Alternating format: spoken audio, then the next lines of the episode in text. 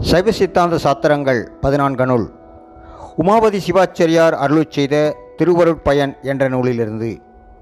குறள் எண் பன்னெண்டு. மூவகை ஆன்மாக்கள். திரிமலத்தார் ஒன்று. அதனில் சென்றார்கள் அன்றி ஒரு மலத்தராயும் உளர் திரிமலத்தார் ஒன்று. அதனில் சென்றார்கள் அன்றி ஒரு மலத்தராயும் உளர் தெளிவுரை. ஆணவம் கண்மம் மாயை என்னும் மும்மலத்தை உடைய சகலர்.